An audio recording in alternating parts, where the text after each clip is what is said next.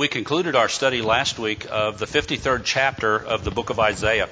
Uh, that was uh, was on purpose for the most part because I wanted to leave you with the uh, with the portrait of the suffering Savior. We now complete the book of Isaiah uh, in the time that we have this morning, hopefully, uh, to get through the last uh, 12 chapters in an overview, more of an overview than anything else. Remember that chapters 40 through 66 are considered by most scholars the book of consolation. So there are several things that are going on that obviously you need to be aware of as we go through these. Captivity is coming from the Babylonians. It has not come yet, but Isaiah is prophesying in this, this book of predictive prophecy, this, con, this book of consolation. Isaiah is predictively pro- prophesying this is what's coming. This is what you've done to God. This is what God is going to do to you. But after a time, you are going to be released from captivity and you're going to come back to Jerusalem and you're going to rebuild the temple and you're going to rebuild the walls. You're going to rebuild the city. Now, as we go through this, this is not only a book of consolation for the people of Isaiah's time, it is a book of consolation for us today because the parallels with what Isaiah is speaking about in these last few chapters, chapters 40 through 66, have application not only to the individual Christian, they have application to the church, and they also have application to those people that Isaiah was predictively prophesying about, the coming Messiah. How the Messiah would be treated. What would be the reaction to the Messiah? And so as we look at this, there is a book in, and I don't, this, and this, this is, this is just strictly a, a rhetorical question now, but I do want you to start thinking about this because as we approach the close of this class today, there is a book in the New Testament that parallels the book of Isaiah in its format. It talks about captivity. It talks about freedom from captivity. It talks about a new Jerusalem. So as we go through this today, there are going to be parallels that we're going to see. We're going to see parallels between the Christian life. We're going to see parallels between the things that happen to us as Christians in this world. And we will also see that the reward that we have as Christians and the reward that the church will get someday is coming to us. So, let's begin with the 54th chapter. The 54th chapter begins in really, it's really in two sections. If you'll look at chapter 54 from verses 1 through 10, and then verses 11 through 17. Now, I'm going to call out only very specific, uh, very specific verses within each of these chapters because of the press of time. So, in chapter 54, uh, pay attention to verses 5. For your Maker is your husband, the Lord of hosts is his name and your Redeemer is the Holy One of Israel. He is called the God of the whole earth. And verse 7 For a mere moment I have forsaken you, but with great mercy I will gather you. This concept of forgiveness that, that Neil talked about this morning. Then verse 9 For this is like the waters of Noah to me. This is God speaking. For this is like the waters of Noah to me, for I have sworn that the waters of Noah would no longer cover the earth, so have I sworn that I would not be angry with you nor rebuke you. So, in this first 10 verses of this 54th chapter, God is talking about the restoration of the house of Israel combined with an exhortation to the house of Israel. While this has no connection, is a completely separate thought from the previous chapter. There's no close connection between this, but these thoughts have already been taken up in chapters 49 uh, and, and some other chapters. Uh, Israel is assured in these first 10 verses of their enlargement. And they are, they are exhorted to take advantage of what God has provided to them, what He will provide to them, and make the most of it. So if we look at chapter 54, beginning in verse, uh, beginning in verse 11, oh, and, and verse 10 also uh, is an important one. For the mountains shall depart and the hills be removed, but my kindness shall not depart from you, nor shall my covenant of peace be removed, says the Lord who has mercy on you. Another of the concept of His forgiveness of what they have done. He, is, he has been angry with them, but His anger has not lasted. His forgiveness is ongoing. His forgiveness is as bottomless as, as the seas. So in verse, in chapter 54, beginning in verse 11, what we see is, we see this, we see this return to Jerusalem. We see this remo- renewal of promises from God. We see this increase uh, for the people. God's protection, and then now in verses 11 through 17, we see the glory of the New Jerusalem and the happiness of the inhabitants who live there as they come back home. So beginning at verse 11, O you afflicted one, tossed with tempest and not comforted, behold, I will lay your stones with colorful gems and lay your foundations with sapphires. Does that sound familiar to the Christian, to the New Testament Christian? All your children shall be taught by the Lord, and great shall be the peace of your children. In righteousness you shall be established. You shall be far from oppression, for you shall not fear, and from terror, for it shall not come near you. Indeed, they shall surely assemble, not because, not, but not because of me. Whoever assembles against you shall fall for your sake. Behold, I have created the blacksmith who blows the coals in the fire, who brings forth the instrument for his work, and I have created the spoiler to destroy. No weapon formed against you shall prosper, and every tongue which rises against you in judgment you shall condemn. This is the heritage of the servants of the Lord, and their righteousness is from me, saith the Lord. And so what we have here is we have a promise from God that no instrument will be uh, formed against us. We will, there will be nothing that causes the church not to prosper. In Daniel, God predicts that he will there will be a kingdom which shall never be destroyed. And so God's promise here to the people is not only of the new Israel, but also of a new heaven and a new earth. So, chapter 55, Isaiah gives the people an exhortation to spirituality and repentance. The people are in such a state now that the house of Israel, the Hebrew people, are in such a state that they are not ready for the blessings that the, that the Messiah will bring. They do not sufficiently value this. They do not sufficiently, they do not sufficiently understand. Each has turned into his own way. Each man did what was right in his own eyes, not by what God told them, but what they believed was correct. So here Isaiah admonishes them to be more spiritually minded, especially in verses 1 uh, through 3. In verse 3 he says, Incline your ear and come to me.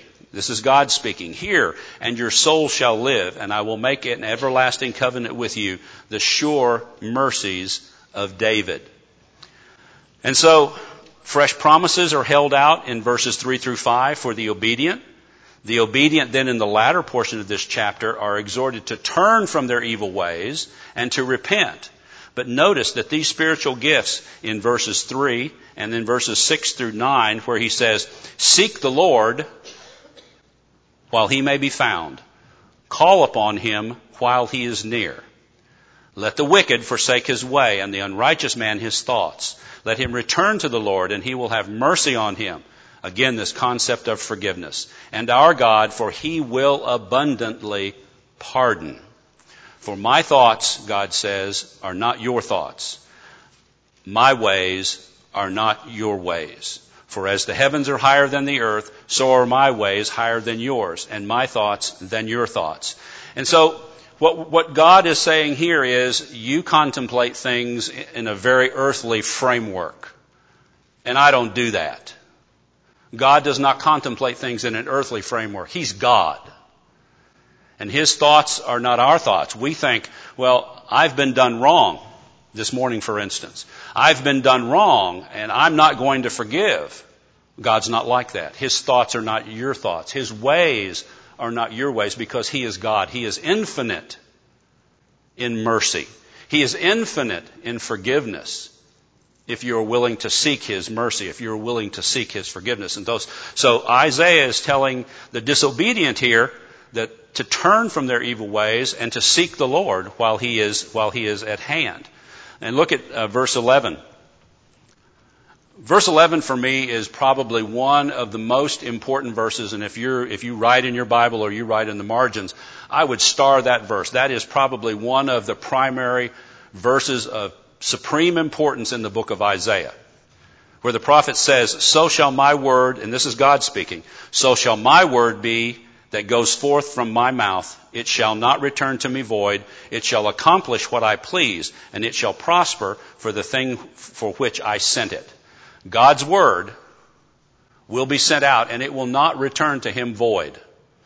In other words, it will not return to him of no effect. It will have the purpose for which it is intended. If you are one who is, uh, has the good soil, and this word lands in your heart and grows and prospers, it will return to God the purpose for which it was sent. If, if the soil is hard or if it's rocky and, and that, does not, that does not cause you to turn to God, God's word does not remain void. God's word will return to him. It will accomplish that for which he has intended. And I think this is a, an extremely important concept uh, along with the concept that God's thoughts are not our, our thoughts. So, you know, we think about this from the standpoint that, that God does things that we do not understand because we are finite, we are human. Man can scarcely conceive of this deliverance in the Hebrews' time. Man can scarcely believe what Isaiah is saying that he's going to deliver them from this captivity. This is, this is over 150 years into the future. Remember the last time we saw the word, the name Cyrus, he was predicting a man who had not been born for a century and a half. Yet he knew him by name. He called him by name from his mother's womb. And so we cannot understand the deliverance that God brings because his thoughts are not our thoughts. God's word, once it has been pronounced as it has been in Holy Scripture, is potent to have the effect and the purpose for which it was intended. It is man in his pride that turns away from the word and does not believe the word. God's word will accomplish the purpose for which it was intended. Deliverance from Babylon for the Hebrew nation has been promised. Has our deliverance been promised to us? Has our deliverance from sin been promised to us? It is a promise that God has given us. If we're obedient, if we come to Him in faith with a contrite heart and a broken spirit, these are the things that God loves. These are the things that God will forgive. He is infinite in His mercy. So just as the Hebrews are promised deliverance from the Babylonians centuries before it happens, God likewise manifests His blessings to us if we are faithful to Him and, and we enjoy those, we enjoy those spiritual blessings. Verses 12 and 13 show that. You, for you shall go out with joy, and you shall be led with peace. The mountains and the hills shall break forth into singing before you, and all the trees of the field shall clap their hands. Indeed, of the thorn shall come up the cypress tree, and instead of the brier shall come up the myrtle tree, and it shall be to the Lord for a name, for an everlasting sign that shall not be cut off. And so as we go to chapter 56, watching the clock steadily, chapter 56 is an exhortation to obey the law. Now let's think about this. These people are in captivity, these people are going to be in captivity in Babylon. And as we see from the captivity in Daniel and some of the others where captivity is talked about, there is a very, it is a very hard thing for the people of God to maintain what God wants them to do in a sacrificial nature while you're in captivity. Your master, if you're a slave in captivity, your master is not going to give you the Sabbath off. That's just another work day. And so it was impossible during the captivity for the Hebrew people to maintain much of the laws with regard to sacrifice. And so, for the most part, sacrifice had ceased during the Babylonian captivity. It was no more. The temple was destroyed. Nebuchadnezzar saw to that in 561 BC. All the ceremonial laws had been suspended. And the command to do no work on the Sabbath day, like I said, well, that's not, that's not going to be happening because your master is not going to say, oh, well, you need Saturday off for your religious observances. Go ahead, take the day off. Oh, I don't think so. Your labors will increase seven days a week, and you will not be given those things because you are being in, uh, you are a nation of slaves uh, whose master would not allow you to be idle for even a day. So, still the spirit of the ordinance was there. And so, as far as was possible, religious observance, prayer, and meditation was still a part of the people's need to be close to God. But apparently, this was something they did not do because they were a stiff necked people. This is now enjoined, this, this, this call to prayer, this call to religious observance, however they could do it, was enjoined on the captive Jews. And the promise was a blessing. Look at verses 6 through 8 in chapter, uh, in chapter 56. Also the sons of the foreigner who join themselves to the Lord to serve him and to love the name of the Lord, to be his servants, everyone who keeps from defiling the Sabbath and holds fast my covenant. Even them I will bring to my holy mountain. So he's going to bring the Gentiles. And we know that Christ fulfilled that because his gospel the gospel in Ma- the gospel account in Matthew is Matthew's call to the Jews, but also to those who had who, others who had heard his voice the Gentile people. So for even them, even these sons of the foreigner, even them I will bring to my holy mountain and make them joyful in my house. Proselytes, those had come to the, who had come to the Jewish religion, those who had been converted out of idolatry, even those he would bring to the holy mountain to make them joyful in my house of prayer. Their burnt offerings and their sacrifices will be accepted on my altar, for my house shall be called a house of prayer for what? For all nations. So there is a Messiah who's coming. He is not just for the Jews, he is for all those who will hear the word of the Lord and will respond to it. The Lord God, verse 8, who gathers the outcasts of Israel, says, Yet I will gather to them others besides those who are gathered to him. And so here we see the predictive prophecy that the coming Messiah will bring all unto him. Everyone who is willing, who everyone who is able, who everyone who believes uh, will come to him. Proselytes, eunuchs, all might uh, have participation in this new in this new kingdom. And then verses 9 through 12. This is a warning to the wicked. Notice that he gives observances of the law to the people in the first half of this chapter.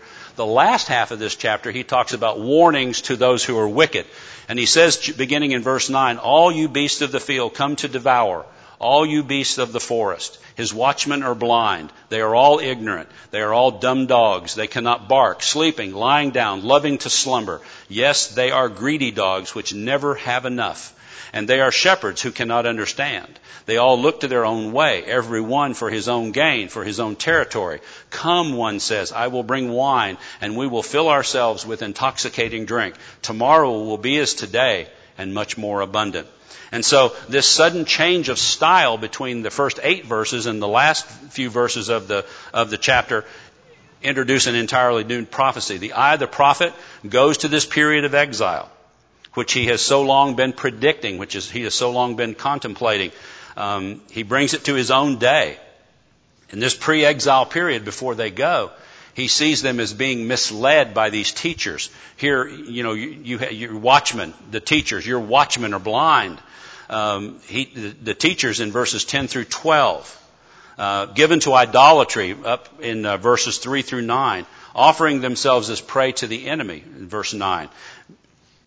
And so what we see here is we see this warning to these blind guides of Israel, those who, uh, who those who will lead the, lead the people uh, astray.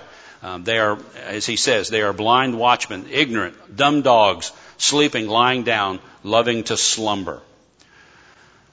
And so, chapter 57, we, he talks about this concept that the Hebrews had in their mind because of things that were told to them in Exodus in 1 Kings, Psalms, Proverbs, that under the Mosaical dispensation, they were given to expect long life. And we see that throughout the early Bible record. We see people of extraordinarily long life. And so there is a, there is a, an expectation that this will continue. But there were exceptions to the rule. We remember Ahab and Jezebel. They slaughtered the prophets. They cut them, they, they cut them down at a very early age. And so probably in 2 Kings when Manasseh, after Hezekiah, the current king uh, of this period of prophecy, after he dies, Manasseh comes to the throne. And all of the good that Hezekiah had done by tearing down the, by tearing down the idolatrous temples, by doing all the things that he had done to restore worship to God and a faithful people to God, are all undone by Manasseh. Uh, Manasseh did uh, Manasseh did more harm, and you can read about him in 2 Kings 24. Uh, but there are times in the Bible where we read of the very righteous being taken from a natural death before they grow old. Look at Ecclesiastes 7 verse 15 uh, and Ecclesiastes 8 verse 14. So Isaiah is speaking at this time, there, there have been these type of removals, and he notes that as partly a rebuke to those who have passed over this phenomena, but using it as a way to justify God's ways uh, that they are perplexed by. You know, maybe He is cutting our lives short. But then in verses 3 through 14, and that's really just the first couple verses there where uh, he talks about these people being taken away.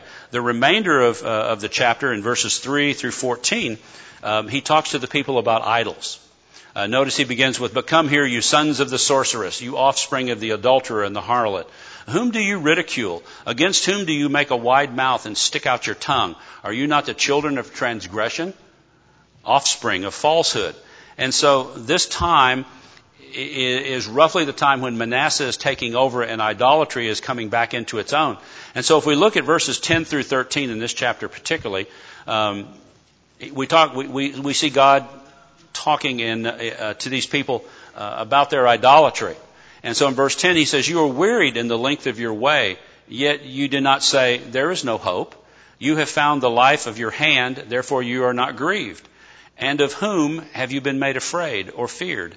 That you have lied and not remembered me, nor taken it to your heart. Is it not because I have held my peace from of old that you do not fear me? And so God is saying, You've turned to these idols, you don't fear me anymore, there's no fear in your heart, and you've turned back to this, these idolatrous ways.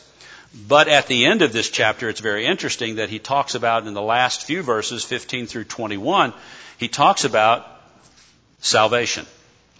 There's a promise in these last few verses of salvation for a specific group of people. And if we look at that, if we look at 17 through 21, for the iniquity of his covetousness I was angry, God speaking, and struck him. I hid and was angry, and he went on backsliding in the way of his heart. I have seen his ways, and I will heal him. I will also lead him and restore comforts to him and to his mourners.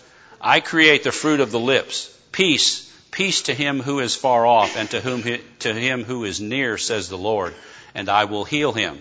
But now notice what he says. He, he, he will heal the humble, the humble and penitent man. But he preserves the last two verses for the threat against the wicked. But the wicked are like the troubled sea when it cannot rest, whose waters cast up mire and dirt. There is no peace, says my God, for the wicked. And so, God promises salvation to those who are humble, those who are penitent, those who return to Him, that faithful remnant who, who He'll talk about here in, in, just a, in just a few minutes in another chapter. But as we move to 58, chapter 58, um, He's looking at specifically uh, these instructions while the whole law is still in force, even though the people are in captivity, and the people make an outward show, and here we can compare this today. People make an outward show of worshiping God, but they complain when they're not properly rewarded. When things happen to them, they say, well, wait a minute, I go to church every Sunday. Why do these things happen to me? And so while they make an outward show of religiosity, they complain when they're not properly rewarded for their religiousness. And God tears this mask away in, in these uh, first 12 verses of chapter 58. He tears the mask away and shows that there is a difference between your pretense of worship and true worship. So let's look at verses 5, uh, 5 through 12 there. It is a fast that I have chosen. A day for a man to afflict his soul is it to bow down his head like a bulrush and to spread out sackcloth and ashes? Would you call this a fast and an acceptable day of the Lord? So they're putting on the pretense of worship. They're coming to worship God as God has commanded them, but their minds are somewhere else. Does this sound familiar? Who comes to church and doesn't bring the right attitude? Who comes to church without that worshipful spirit, that right mindedness that they need to bring? And so, he says, Is this not a fast that I have chosen to loose the bonds of wickedness, to undo the heavy burdens, to let the oppressed go free, and that you break every yoke? It is not to share your bread with the hungry, and that you bring to your house the poor who are cast out. When you see the naked, that you cover them, and not hide yourselves from their own flesh then your light shall break forth like the morning. And so several things here. In, in, verse 7, he talks about the fact that if you give, in the New Testament, Christ said, if you give a cup of water, a cup of cold water in my name, he's talking about the same thing here. You don't take in people who are hungry. You don't feed those who are, you don't, you don't take in the poor. You cast them out. You see them naked and you, and you, and you don't cover them. You don't hide yourself from your own flesh. And then this light that breaks forward in the morning, like healing shall bring forth speedily and your righteousness shall go before you. The glory of the Lord shall be your rear guard. Then you shall call and the Lord will answer. You will cry and he will say, here am I. If you take away the yoke from your midst, the pointing of the finger and speaking wickedness. If you extend your soul to the hungry and satisfy the afflicted soul, then your light shall dawn in the darkness. There's light in doing these things, in, in being this obedient servant of God's, and your darkness shall be as noonday. Verse 11 says, The Lord will guide you continually and satisfy your soul in drought Strengthen your bones, and you shall be like a watered garden and like a spring of water whose waters do not fail. These, those from among you shall build the old waste places. You shall raise up the foundations of many generations, and you shall be called the repairer of the breach. Look at the look at the, the rebuilding of the temple. Look at the rebuilding of the city of Jerusalem. The repairer of the breach, the restorer of streets to dwell in. If you turn away your foot from the Sabbath, from doing your pleasure on my holy day, and call the Sabbath day a delight, the holy day of the Lord, the holy day of the Lord honorable, and shall honor him, not doing your own ways, not finding your own pleasure, nor speaking your own words. If you don't do these things, he says in verse 14, you shall delight yourself in the Lord. And so, God requires that this formalism be set aside these, these, these things with regard to fasting uh, take place and that a strict observance to worship take place. Just as there is a strict adherence to worship for us today in the church, so there was for the children of Israel in this time. So chapter 59, and we just may make it. Look at this chapter as a, as a general rebuke of the world, of the church, of yourself um, for, for its manifold for its manifold sin. And so he asks at the outset of this in verse 1 through 4, Behold, the Lord's hand is not shortened that it cannot save, nor are his ears or nor are his ears heavy that he cannot hear. So God's hand is not shortened. You can't use that as an excuse. You can't say he doesn't hear me. Why is his hand not shortened? Why does he not hear you? Why does he not help you? Verse 2. But your iniquities, your iniquities have separated you from your God, and your sins have hidden his face from you so that he will not hear. If you are in a state where God's people are in a state of transgression in this house of Jacob in Isaiah's time had sinned grievously against the Lord, this is a scathing denunciation. It's not God who let you down. It's you. You've let God down. Your sins have separated from God hasn't moved. God is the same yesterday, today, tomorrow. It's you and your sin who've separated you from him. For your hands are defiled with blood and your fingers with iniquity. Your lips have spoken lies, and your tongues have muttered, your tongue has muttered perversity. No one calls for justice. No one pleads for truth. They trust in empty words and they speak lies. They conceive evil and bring forth iniquity. Uh, I couldn't help but think about verse 4 in, in, in light of this week's activities in the world. Lies have been told. No one pleads for truth. They're empty words. They're lies. They conceive evil and they bring forth iniquity. And so as we go down through here and look at this, in verses 7 and 8, there is a rejoinder again to the people. Their feet run to evil. They make haste to shed innocent blood. Their thoughts are thoughts of iniquity. Wasting and destruction are in their paths. The way of peace they have not known. And there is no justice in their ways. They have made themselves crooked paths. What do we know about crooked paths from the Old Testament? What is the path that leads to righteousness? It's narrow and it's what? It's straight. They've made crooked paths. Whoever takes that way shall not know peace. So your sins and iniquities have separated you from God. Their feet run to evil. They make haste to shed innocent blood. So what is the remedy?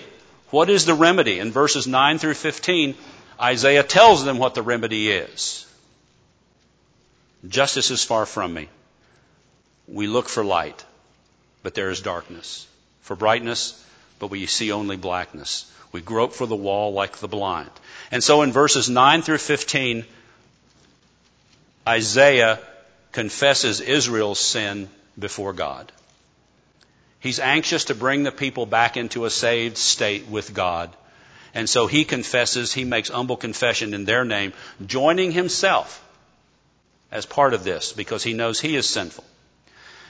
And then finally, verses 15 through 21 in this chapter, with him confessing to God the things that, that they have done, there is in verses 15 through 21 a promise of deliverance. Christians today are beset with evil. We are beset with evil primarily from outside these doors. We are beset with evil outside. When we go out into the world, we are beset by evil. But Christians today are beset by evil from within also. There are those in the church of Christ today that want to change the worship that want to change the way God has laid down the way that we should worship Him in spirit and truth.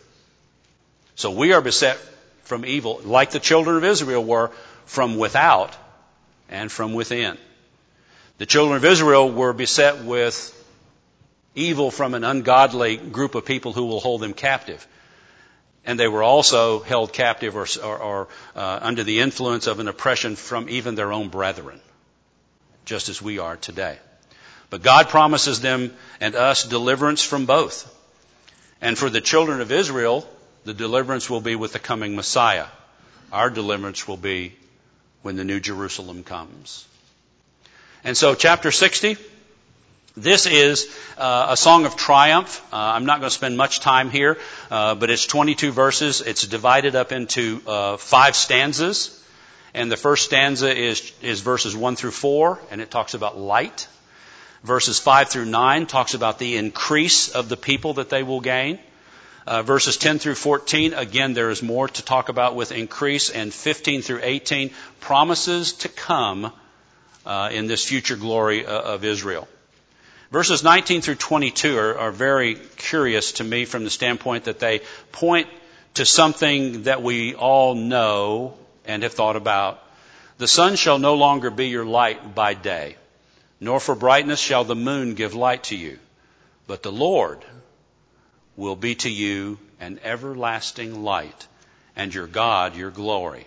The sun shall no longer go down, nor shall the moon withdraw itself. For the Lord will be your everlasting light, and the days of your mourning will be ended. And your people shall be righteous. They shall inherit the land forever, the branch of my planting, the work of my hands, that I may be glorified. A little one shall become a thousand, and a small one a strong nation. I, the Lord, will hasten it in its time. And so we're beginning to see this talking, this discussion about the new Jerusalem that they will go back to. The new Jerusalem that they will build. They will restore the streets. They will rebuild the gates. They will rebuild the temple. And for the Christian today, when we're loosed from our captivity of sin, we have a new Jerusalem also that we go to. So the parallels between Isaiah and especially the book of Revelation are, are uncanny in their, in their, in their parallelism. And uh, you, you really, you know, Revelation 21, Revelation 22, um, you know, those are those are really the ones that talk about that God is all the light. just as he is here. He is all the light for the returning children of, of Israel when they return from captivity, but he is also all the light for us in, uh, in the New Jerusalem in heaven. So, chapter 61. I'm bound determined to make that, but I'm getting short on time. Uh, chapter 61 is uh, concerning the mission of the servant of the Lord. Here we have more messianic prophecy, uh, and I'll leave that to you to read. I'm not going to I'm not going to do too much with that. Uh, just to say that uh, verses 1 through 3 uh, talk about the Spirit of God is upon me. Chapter 61, verse 1. has this prophecy been fulfilled? The Spirit of the Lord is upon me because the Lord has anointed me to preach good tidings to the poor. He has sent me to heal the brokenhearted, to proclaim liberty to the captives, and the opening of the prisons to those who are bound, uh, who are uh, who are bound, to proclaim the acceptable year of the Lord and the day of vengeance of our God, to comfort all who mourn. Has that prophecy been fulfilled? Yes. Luke, the fourth chapter, verse 21, Jesus himself says, Today this prophecy has been fulfilled. And so this is the mission, if you will, the mission statement of the servant of the Lord.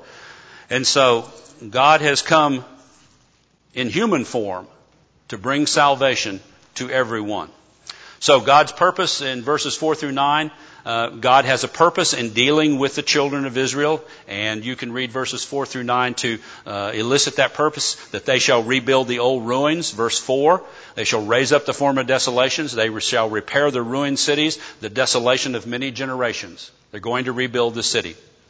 So in verses 10 and 11, the last two verses of that chapter, we find that Jerusalem accepts the promises, and they will inherit the glories uh, of Jehovah. And here Christ is still speaking in the form of the, uh, the pre-incarnate one who shall come. Chapter 62, a very short 12 verse chapter, uh, where he talks again, the, the, the servant, uh, the servant of the Lord, a continuation from chapter 61. Um, he continues to make these uh, gracious promises uh, that uh, that there will be uh, that they will be promised righteousness, they will be promised glory, they will be promised a new name,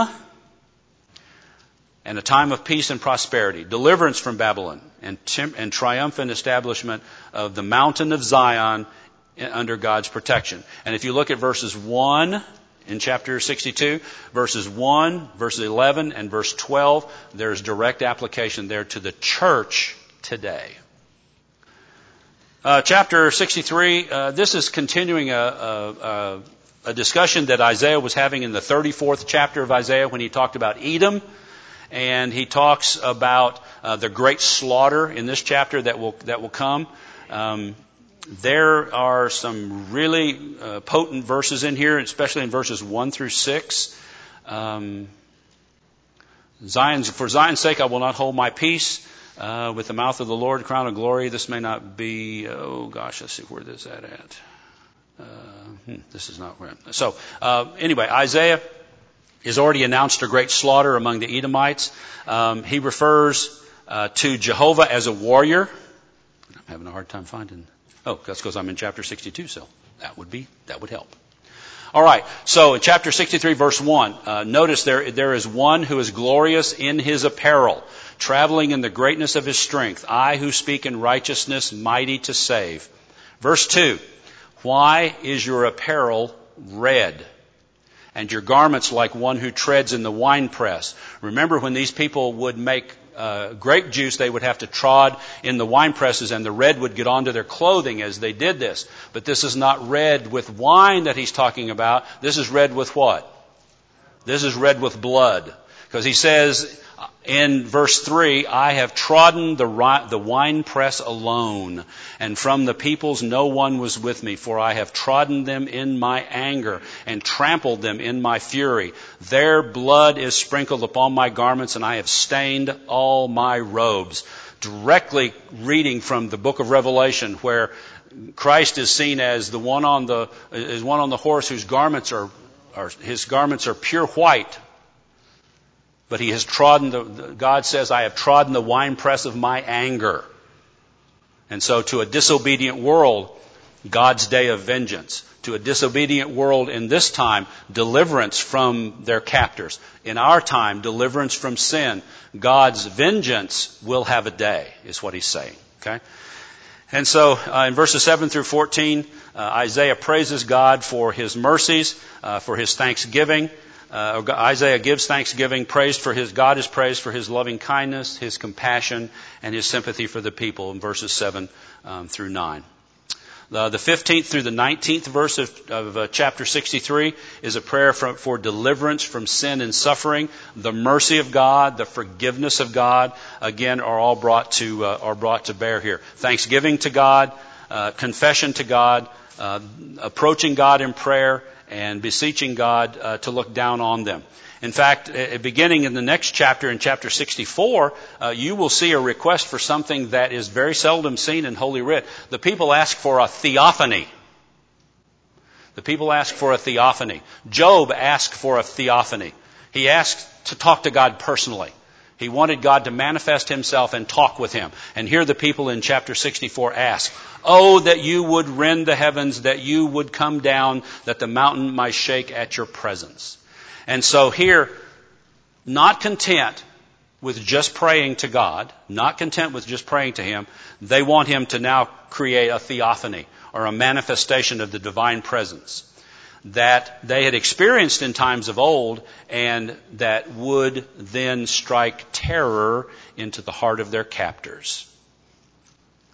And so, with profound humility, they confess their grievances. They beseech God as their Father and their Maker to have pity on them, reminding them of the desolate conditions that now exist currently in Jerusalem, and to no longer refrain himself in verses 5 through 12. Okay? So, 65. By George, I'm going to make it. Chapter 65. God has an answer. From chapter 64, they pray, they pray for his deliverance. In chapter 65, God has an answer. He has an answer for the exile's prayer. In verses 1 through 7, I was sought by those who did not ask for me. I was found for those, I was found for those, by those who did not seek me. I said, Here am I, here am I, to a nation that had not called me by name. I've stretched out my hands all the day long to a rebellious people who walk in a way that is not good according to their own thoughts. Sound familiar? It's not man with, who walks to direct his own steps. We are a people who walk in our own ways. There's a way that's not good. And we walk according to our own thoughts. And we are a people who provoke me to anger continually to my face. Who sacrifice in their gardens and burn incense on the altars of brick. See, they're doing the sacrifice, but they're doing it other places. They're doing it where it's convenient for them. Well, I don't have time to go to church. I'm going to just burn this. I'm just going to offer this. I'm not going to the Sabbath ceremonies. I'm just going to offer this in my garden. Hopefully that's good enough. Because, you know, God is everywhere and He'll see me doing this. Well, this is not pleasing to God. A people who provoke me with their anger, who sit among the graves and spend the night in the tombs, who eat swine's flesh, and the broth of abominable things are in their vessels, who say, Keep to yourself. Don't come near me, for I'm holier than you. God says, This is smoke in my nostrils, a fire that burns all the day. And he says, It is written before me, I will not keep silence, but I will repay. I will repay every bosom. Your iniquities and the iniquities of your father together, who have burned incense in the mountains and blasphemed me in the hills. Therefore I will measure their former work. As a new wine is found in a cluster, and one says, Do not destroy it, for a blessing is in it, so will I do for my servant's sake, that I may not destroy them all. So there in verse 5, he's talking about, again, he's making a comparison to this vineyard. He's making a comparison to this garden. So verses 1 through 7, Israel is suffering as a just outcome for their sins. You suffer because of your sin. As they did in Isaiah's time, so we do today. But then in verses 8 through 10, notice he promises something to the remnant. He promises in this book of consolation that they, this remnant who continue to seek and serve God will be spared. And this simile in man's treatment to their own vineyards, which is verse 8 that I just read, um, this is for the remnant, verses 8 through 10. And so, as he completes the chapter in verses 11 through 16 and uh, then the final portion of the chapter, he mixes threats with promises. He, he talks about uh, he talks about threats and promises. And so, um, in verse 17 through 25, and I want to make a, I want to make a, a point of this because our time is running short, but this is really important. Chapter 65, verses 17 through the end of the chapter. Now, I just want you to listen to this and you tell me what you think. All right, you tell me. For behold, I create a new heaven and a new earth, and the former shall not be remembered to come to mind. But be glad and rejoice forever in what I create. For behold, I create Jerusalem as a rejoicing, and her people a joy. I will rejoice in Jerusalem, and joy in my people, and the voice of weeping shall no longer be heard in her, nor the voice of crying. No more shall an infant from there live but a few days, nor an old man who has not fulfilled his days. For the child shall die one hundred years old, but the sinner being one hundred years old shall be accursed. They shall build houses and inhabit them. They shall plant vineyards and eat their fruit. They shall not build and, and, and another inhabit. They shall not plant and another eat. For as in the days of the tree, so shall be the days of my people. And my elect shall long enjoy the work of their hands. They shall not labor in vain nor bring forth children for trouble, for they shall be the descendants of the blessed of the Lord and their offspring with them. It shall come to pass that before they call, I will answer. And while they are still speaking, I will hear.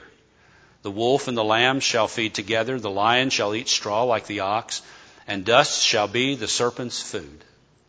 They shall not hurt nor destroy in all my holy mountain, says the Lord. So he promises them a place. He promises them a new heaven and a new earth where there is no weeping, where there is no sadness, where there is only total joy, where there is plenty for everyone. And so I think as you can see as we close out with the 66th chapter that he is promising them, as he promises the church, that the ungodly will be exiled. The ungodly have a place the godly will be encouraged and they will be rewarded. Look at chapter 66 verses 1 through 4. That's the ungodly being rebuked. In verses 5 through 14, the godly shall be encouraged. And in verses 15 through 18, as promised, God will take vengeance. In those 15, 16, 17, in those four verses, God will take vengeance on his enemy. A single outpouring of his vengeance upon his enemies precedes the last portion of this, which is 19 through 24. And if you'll indulge me for just two minutes, 16 through 24. For by fire, chapter 66, verses 16, I'm sorry, verses 19, sorry, verses 19 through 24. I will set a sign among them, and those among them who escape I will send to the nations. Going on down, uh, they shall declare my glory among the Gentiles. Then they shall all, then they shall bring all of their brethren for an offering to the Lord out of, the out of all the nations, on the horses and chariots and litters, on mules, on camels, to my holy mountain, says the Lord. As the children of Israel bring an offering to a in a clean vessel to the house of the Lord, for I shall also make some of them priests and Levites.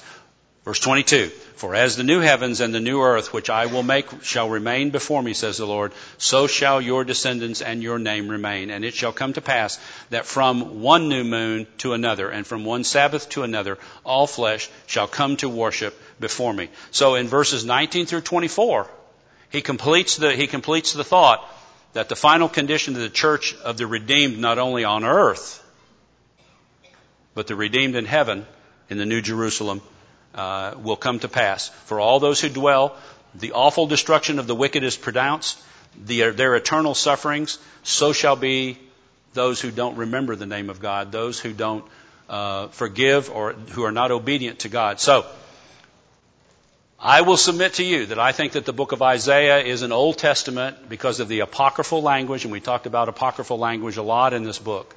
I think that the apocryphal language in this book makes a very clear comparison to the book of Revelation for the Christian, for the New Testament.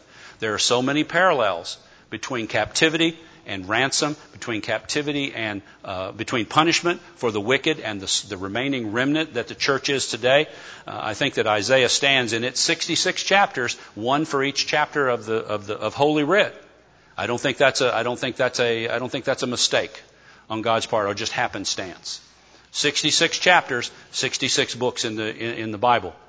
And these promises were there for the children of Israel, and those, those promises are surely remaining there for us today if we are obedient, if we remain a part of that holy uh, remnant that remains in the world today. So uh, next week we'll start a new class. Thank you all very much for putting up with me for two whole semesters or whatever it's been for studying Isaiah. I know it's been a long study, but I appreciate all of your comments and thank you very much. And good Lord willing, we'll see you next Sunday.